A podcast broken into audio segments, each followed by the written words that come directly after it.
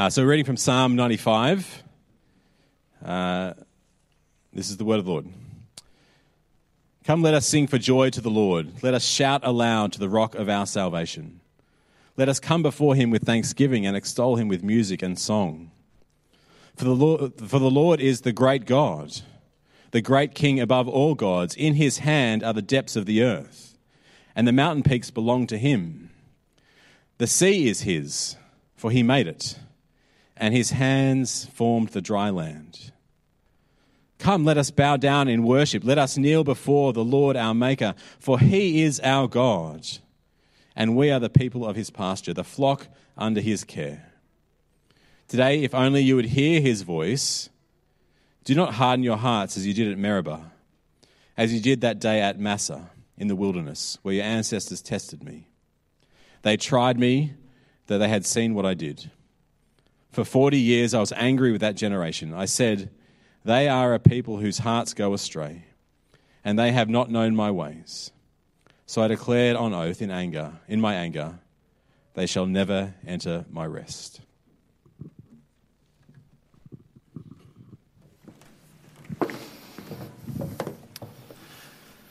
Thanks, Andrew, for reading that. Please keep your Bibles open. Um, uh, it's a real uh, privilege to share the Word of God um, this morning. Um, how would I pray to begin? Heavenly Father, we ask that you would soften our hearts this morning. Please help us to listen to your word. For Christ's sake, we pray. Amen. Uh, corporate singing is alive and well in our society, despite what, what some might say. Uh, the last time I went to a Hurricanes match at the Cake Tin, um, I noticed that after every try that was scored, after every penalty goal, the songs would start playing over the speakers, and many people would sing. Uh, I've been watching the Rugby World Cup over in France uh, um, at the moment. People are singing all the time, right? Every stadium. I remember watching that first game between uh, France and, and, New Zealand, and uh, the French were singing so loudly. They were jumping up and down, giving each other side hugs as they um, uh, celebrated their victory in song. Now, just before the pandemic, Pauline and I uh, went to see Jacob Collier uh, here in Wellington. Hands up if you've heard of Jacob Collier before. Okay, a few of us, that's interesting. Now, um, if you don't know him, and many people don't know him, uh, he's a very eccentric jazz musician. And he's well known for including the audience in his performance.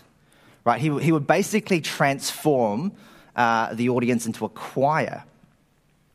Uh, he'll get different sections of, uh, of the crowd to sing different harmonies, and then he'll put them all together in a beautiful symphony.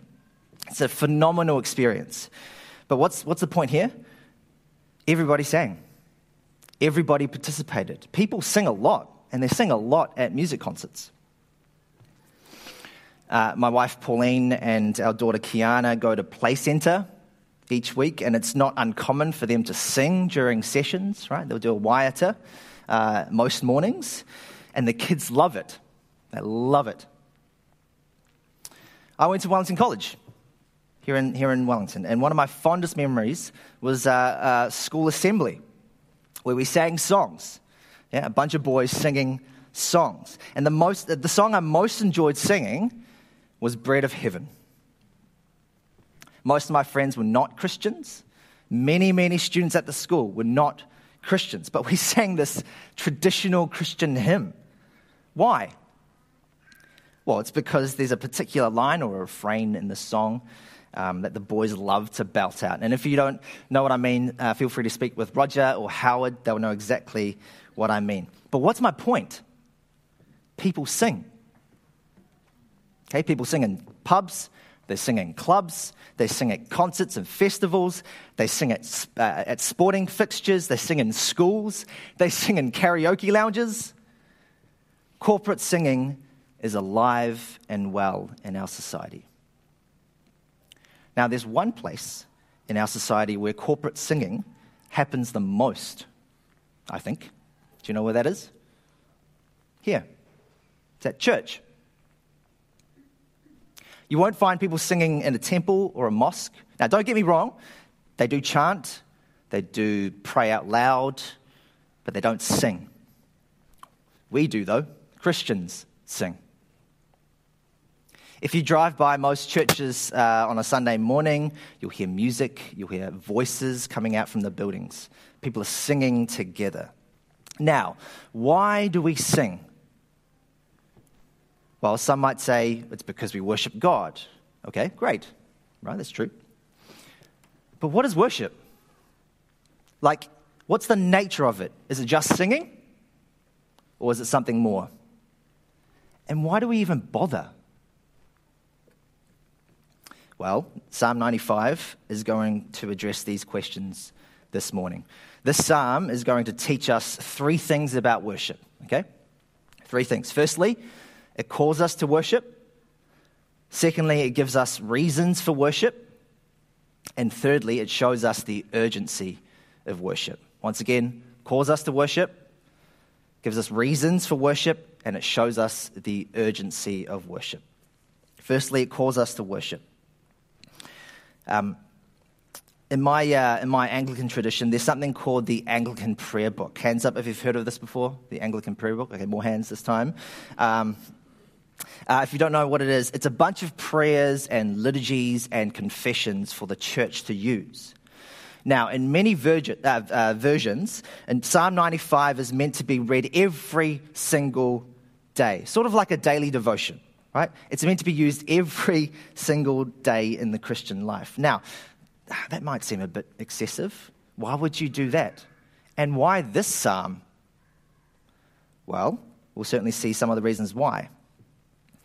Uh, but this psalm is appropriate to be used in corporate worship as well. Have a look at verses 1 and 2. Come, let us sing for joy to the Lord. Let us shout aloud to the rock of our salvation. Let us come before him with thanksgiving and extol him with music and song. This is a call to sing God's praises. It's a call to celebrate his goodness, to declare him as the rock of our salvation, to give him thanks for all that he's done for us, and to do so by playing music and singing together. Notice there's no hint of apathy here. It's intentional and it's joyful. If you were to survey the Christian church uh, across all denominations, across all the ages, you'll notice a bit of a trend. And what is it? It's God's people worshiping in music and song, like we've done this morning so far. Right? And it makes total sense. Why? Because when God calls a people out of darkness and when he gathers a people for himself, it's only appropriate that his people respond in worship. Now, some of my um, non Christian friends would describe us as happy clappers. Have you heard that before? Okay, Christians are known as happy clappers. Um, it's kind of used in a slightly derogatory way. But you know what? There's something true about that right? As Christians, we are people of joy and we sing to our God. We praise Him for who He is and what He's done. Worshipping God is just being true to who we are. Now, specifically, what are the reasons for worship? And this is point number two. Okay, let's look at some of the reasons why we worship Him. Verses 3 to 5. Have a look there. For the Lord is the great God, the great King above all gods. In his hand are the depths of the earth, and the mountain peaks belong to him. The sea is his, for he made it, and his hands formed the dry land. So, why do we worship? Well, it says he's our great God, the Lord of lords, the one who's above all. If God really is God, then he alone is deserving of our worship. No one else and nothing else can take that place, only Him alone. And the psalmist continues God's the one who created all things. Everything we see, He spoke into existence. It's all made by Him and for Him, from the mountain peaks to the depths of the sea. Now, if you know anything about, uh, about ancient cultures, particularly those in sort of Old Testament times, people had a very different view of the sea.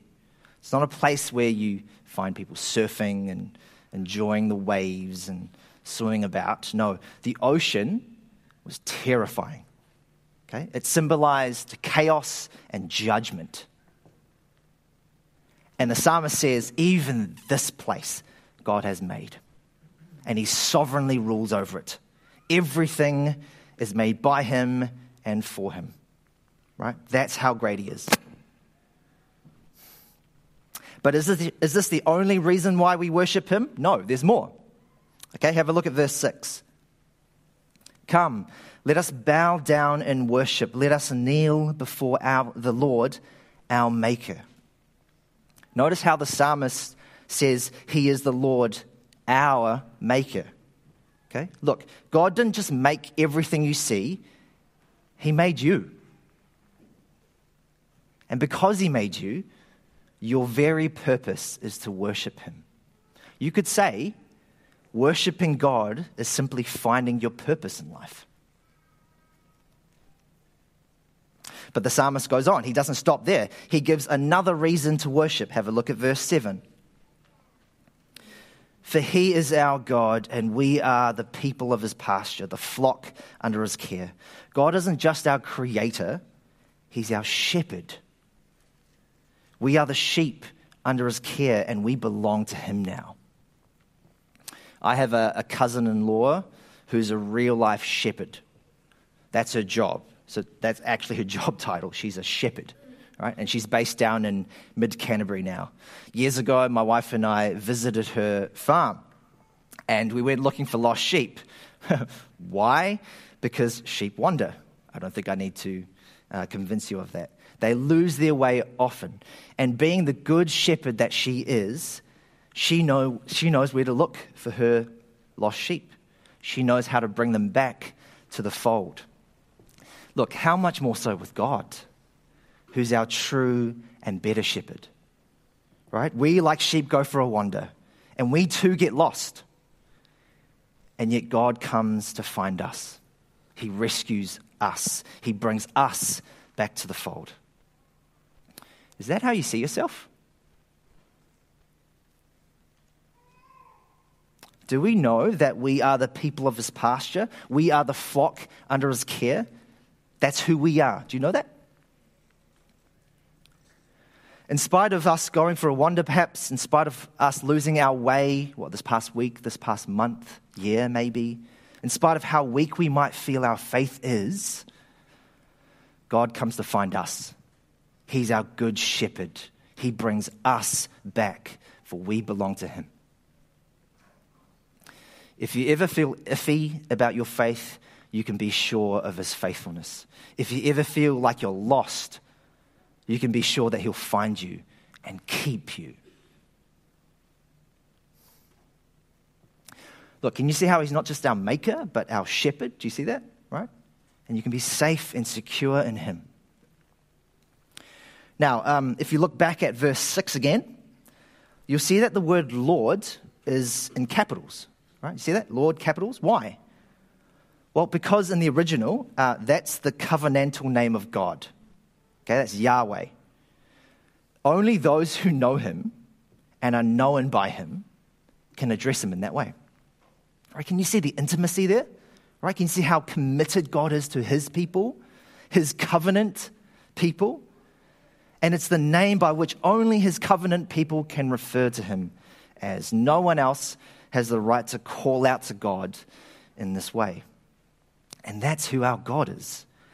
He's a God who's committed to us, a God who's, who's rescued us, a God who is our good shepherd. And these are the reasons why we worship him. Now, thirdly and finally, the urgency of worship. The psalm changes tone uh, at this point. I don't know if you noticed uh, that in the initial reading. Up until now, it's been uh, a call to worship, right? The call to bow down before Yahweh uh, the maker, the shepherd, the savior. But now there's a warning, and it's a sobering warning. The psalmist says at the end of verse 7 Today, if only you would hear his voice. He's saying, Everyone, stop what you're doing, listen up, pay attention right now. The psalmist changes from speaking in the third person to the first person. Do you notice that? Why? To show God's direct speech to his people. It's an urgent message, it's a sobering message. And what is it? Verses 8 and 9. Do not harden your hearts as you did at Meribah, as you did that day at Massah in the wilderness, where your ancestors tested me. They tried me, though they had not had seen what I did. God is saying, Listen to me. Listen to this warning. Those with ears, let them hear. Do not harden your heart to my word. Don't be like those at Meribah and Massah. Now, where are these locations? They're just place names, all right? So Meribah means quarreling, and Massah means testing. In other words, these were places where God's people didn't listen to God's word. They quarreled with each other and with Moses and with God. They tested him. Uh, in Exodus chapter 17, after God had saved his people from slavery in Egypt, they were camped in the desert. There was no water, and the people complained. And now God, through the psalm, is saying to us remember those people back then. Don't be like them. Listen up. Do not harden your hearts like they did. Listen to my word. Look, Psalm 95 is about worship. It's right to say that worship involves singing praises to God, like we did this morning, Yes, it involves praying, like we did this morning as well. Yes, it involves reading God's word, like we also did this morning. Yes, it involves gathering as God's people, like what we're doing right now. But did you know what? Worship is about listening, and that's listening to God's word. Right now, as I'm talking in this, well, it's not a pulpit, sort of just a, a stand, what's happening, do you think? Right? Well, at one level, I'm explaining the passage in front of us. Yeah? I'm unpacking the text before us. But what's actually happening? Well, God's speaking to us through His Word. Right now, in this very moment, you can hear His voice through the Scriptures. And what is He saying? Don't harden your heart. Learn from the past. Listen to my word. That's what he's saying. And look, when you're listening to him, you're worshiping him. Uh, we live in an age in which we hear all kinds of messages. Yeah, we have all kinds of voices speaking to us, and they're speaking to us loudly. And they tell things like, uh, just be true to yourself, right? Do whatever's best for your career. Don't forget to love yourself. They tell us where to live, what to buy, how to spend your retirement, uh, what you should eat, how to get fit, who you should be with, who you shouldn't be with, how to raise your children. These messages are coming to us loud and clear, but dear brothers and sisters in Christ, are we listening to what God has to say in His Word?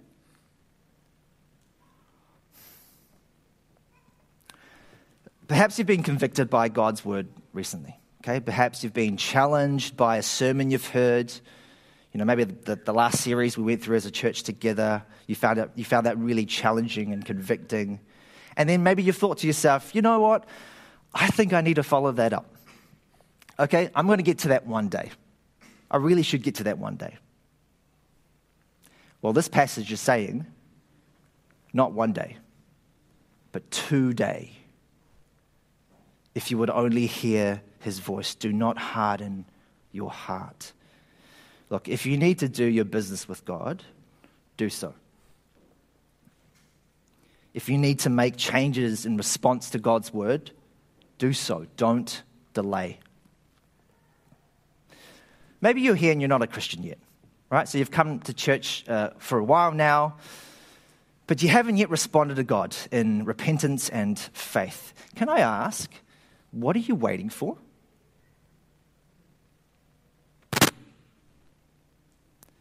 today, if you would only hear his voice, do not harden your heart. While God is still giving you the chance to respond to him, do so before it's too late. Now, it's a sobering end to the psalm because uh, of the warning that God gives. For 40 years, right, check that out 40 years, God's people were wandering in the desert because they didn't listen to him. And so his anger was upon him. And during this time, they never entered into the promised land, right? It was a tragedy. They never received rest.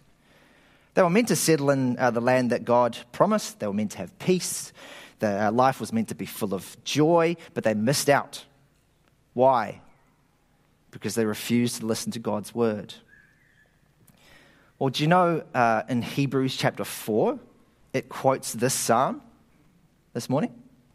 But instead of speaking of physical rest, it speaks of a spiritual one. It speaks of a Sabbath rest, a place where you, you'll settle in spiritually, if you like, a place where you have peace with God and life would make sense and be full of everlasting joy. And here's the million dollar question How do we enter into that rest? And the answer is Hebrews 4 by listening to God's word. Trusting in God's word is not easy, all right? It's, not, it's actually quite hard. It's confronting, it's challenging, but it's how you find rest.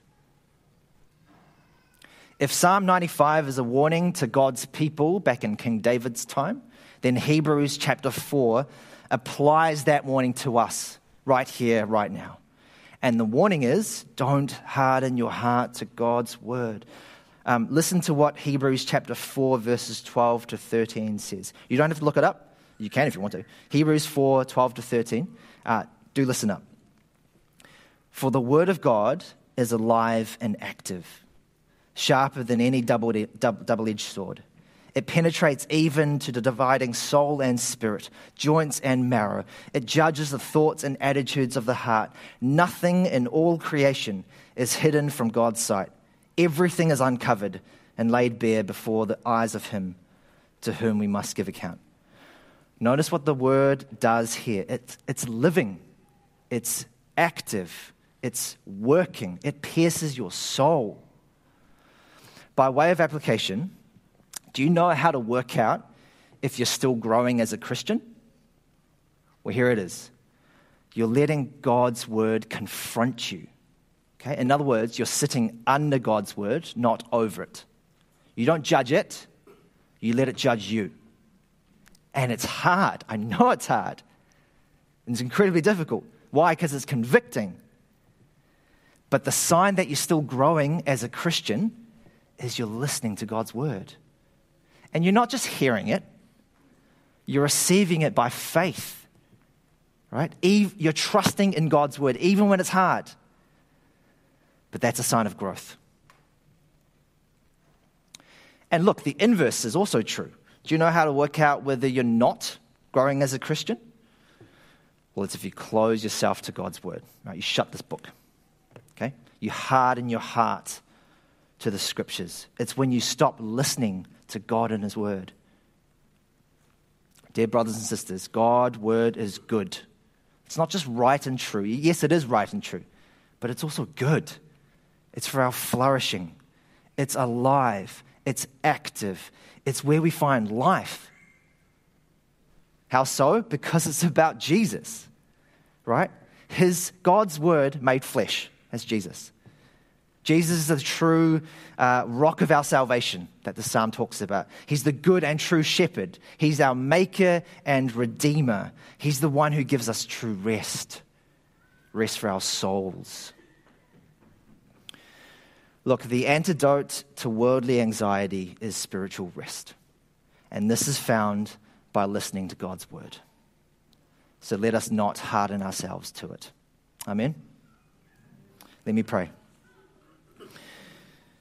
Heavenly Father, you call us to worship you, for you are the rock of our salvation. Keep our hearts soft. Please, Lord, keep our hearts soft so that we keep listening to your word so that we keep growing in Christ always. Father God, thank you for feeding us by your words. Help us to trust it. Please give us rest. For Christ's sake, we pray. Amen. I'm going to invite the band uh, to come up now. Um, I think it's appropriate that we respond in song. Uh, we respond by singing his praises. Uh, for he made us, he has shown us mercy, he's forgiven us of our sin, he's worthy of our praise. So let's uh, sing the song Rejoice and let the song help us rejoice in him. Thanks, Musos.